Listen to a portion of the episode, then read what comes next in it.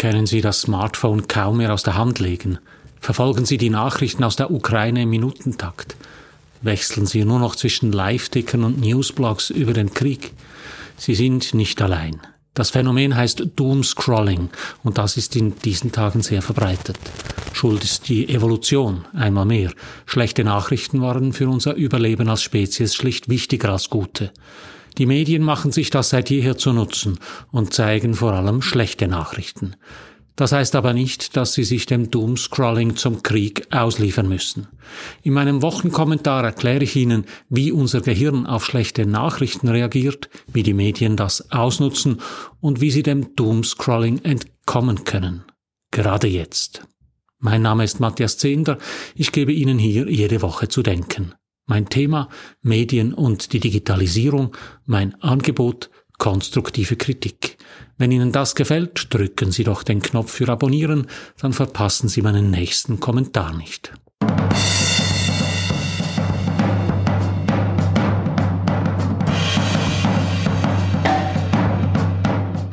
Heftige Explosionen am Flughafen von Lviv. Ukraine hofft auf neue Fluchtkorridore. Russland greift laut Pentagon zunehmend zivile Einrichtungen an. Rakete schlägt in Wohngebiet im nördlichen Teil von Kiew ein. Es sind solche Nachrichten, die derzeit unseren Alltag prägen. Wenigstens den Alltag von jenen Menschen, die Nachrichten konsumieren. Und das sind nicht wenige. Wer einmal damit begonnen hat, die Apps von Spiegel und Zeit, SRF und NZZ anzuschauen, kommt fast nicht mehr davon los.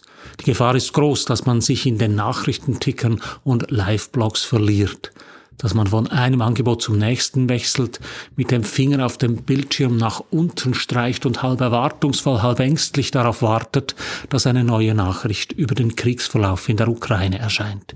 Das ist Doomscrolling. Doom heißt auf Deutsch Verderben und Scrollen meint den sichtbaren Bereich des Bildschirms verschieben, so wie wenn man eine Schriftrolle aufrollt. Ein deutsches Wort gibt es nicht dafür, deshalb hat es Scrollen auch schon in den Duden geschafft. Doomscrolling meint nicht das verderbliche Scrollen, sondern das Scrollen nach Verderben. Viele Menschen können in Krisen nicht mehr von schlechten Nachrichten lassen. Das war schon in der Corona-Krise so, es hat sich jetzt im Krieg in der Ukraine verschärft. Warum ist das so? Und was können wir dagegen tun? Doomscrolling ist keine persönliche Schwäche, sondern die Folge davon, dass unser Gehirn schlechte Nachrichten als wichtiger einstuft als gute Nachrichten. Neuropsychologen bezeichnen das als Negativity Bias, als Negativitätseffekt. Schlechte Gefühle und schlechtes Feedback haben mehr Einfluss als gute und schlechte Nachrichten werden vom Gehirn gründlicher verarbeitet als gute. Wir bilden schneller schlechte Eindrücke und Stereotypen und sie sind auch widerstandsfähiger als gute. Das ist keine neue Entdeckung. Schon in den 70er Jahren haben Psychologen von der Positive-Negative Asymmetry gesprochen. Negative Stimuli, also Nachrichten, Bilder oder andere Formen von Input, haben bei derselben Intensität eine höhere Wirkung als positive Erlebnisse. Das bedeutet, wir nehmen schlechte Nachrichten stärker wahr als gute und wir erinnern uns besser an schlechte Nachrichten als an gute. Das ist ein Problem und zwar nicht nur, wenn es um Nachrichten geht. Ein schlechtes Feedback kann schwerer wiegen als 99 Lobreden. Ein feindseliges Gesicht unter den Zuhörern kann uns aus dem Konzept bringen, auch wenn links und rechts davon lauter gut gelaunte Zuhörerinnen und Zuhörer sitzen. Das liegt nicht etwa daran, dass die Betroffenen einfach etwas empfindlich oder zu wenig abgehärtet sind.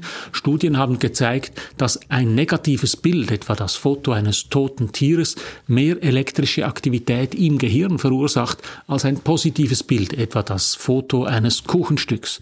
Das bedeutet, es ist nicht eine Frage der psychischen Befindlichkeit, ob negative Nachrichten stärker wirken als positive. Unser Gehirn ist neurologisch so programmiert. Es scheint ein universelles Phänomen zu sein. Das Schlechte ist mächtiger als das Gute. Eine einzige Fliege kann die Suppe für uns ungenießbar machen, umgekehrt funktioniert die Sache nicht. In der Psychologie gibt es das Trauma, ein schlechtes Erlebnis, das den Betroffenen über Jahre beschäftigt und verfolgt. Ein positives Gegenstück hat das Trauma nicht. Es gibt nicht einmal ein Wort dafür. Ein schlechtes Erlebnis gräbt sich ein in unser Gedächtnis, selbst das schönste Erlebnis verflüchtigt sich dagegen erstaunlich rasch. Der Negativitätseffekt ist ein simples Prinzip mit alles andere als simplen Folgen, schreiben deshalb Roy F. Baumeister und John Tierney in ihrem Buch Die Macht des Schlechten. Er führe dazu, dass wir Menschen schreckliche Entscheidungen fällen. Der Negativitätsbias erkläre, warum Länder in Kriege stolpern und Ehepaare sich scheiden lassen. Der Negativitätseffekt fördert Stammesdenken und Xenophobie. Er sorge für von grundlosen Ängsten geschürten Zorn unter US-Amerikanern, vergifte die Politik und sorge dafür, dass man Demagogen wählt. Aber warum ist das so? Warum reagieren wir stärker auf schlechte Bilder und Nachrichten als auf gute? Vermutlich war diese Reaktionsweise in der Vergangenheit nützlich, um zu überleben. Wer schneller und stärker auf Gefahren reagiert, hat eine höhere Chance, sie zu überleben.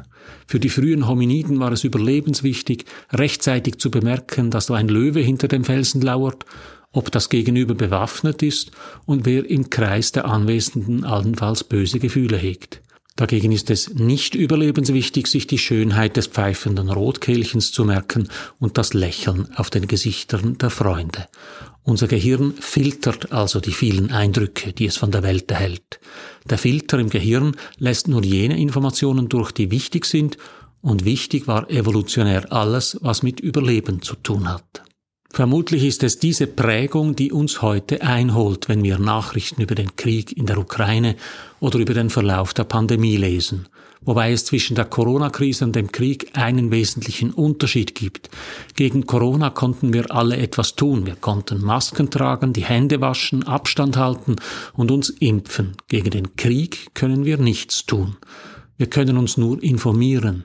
Deshalb machen wir das rund um die Uhr und das führt zu Doomscrolling. Die Medien haben längst darauf reagiert, dass schlechte Nachrichten besser rezipiert werden als gute.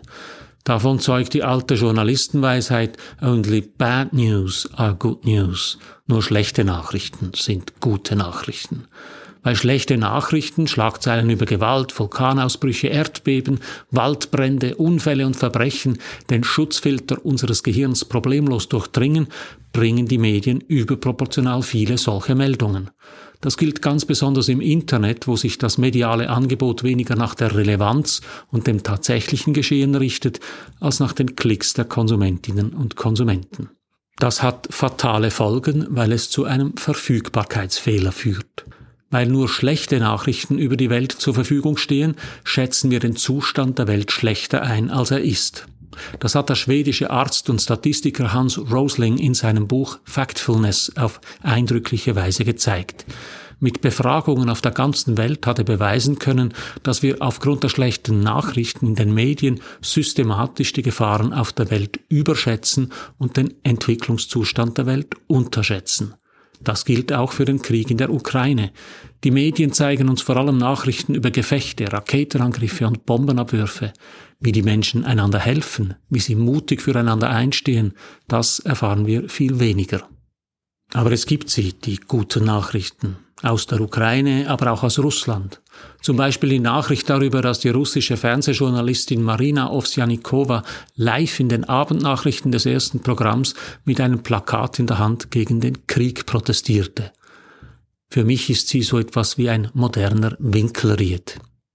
Und natürlich gibt es gute Nachrichten über den Einsatz des Westens. Es ist beeindruckend und berührend, wie viele Menschen sich für geflüchtete Ukrainerinnen und Ukrainer einsetzen.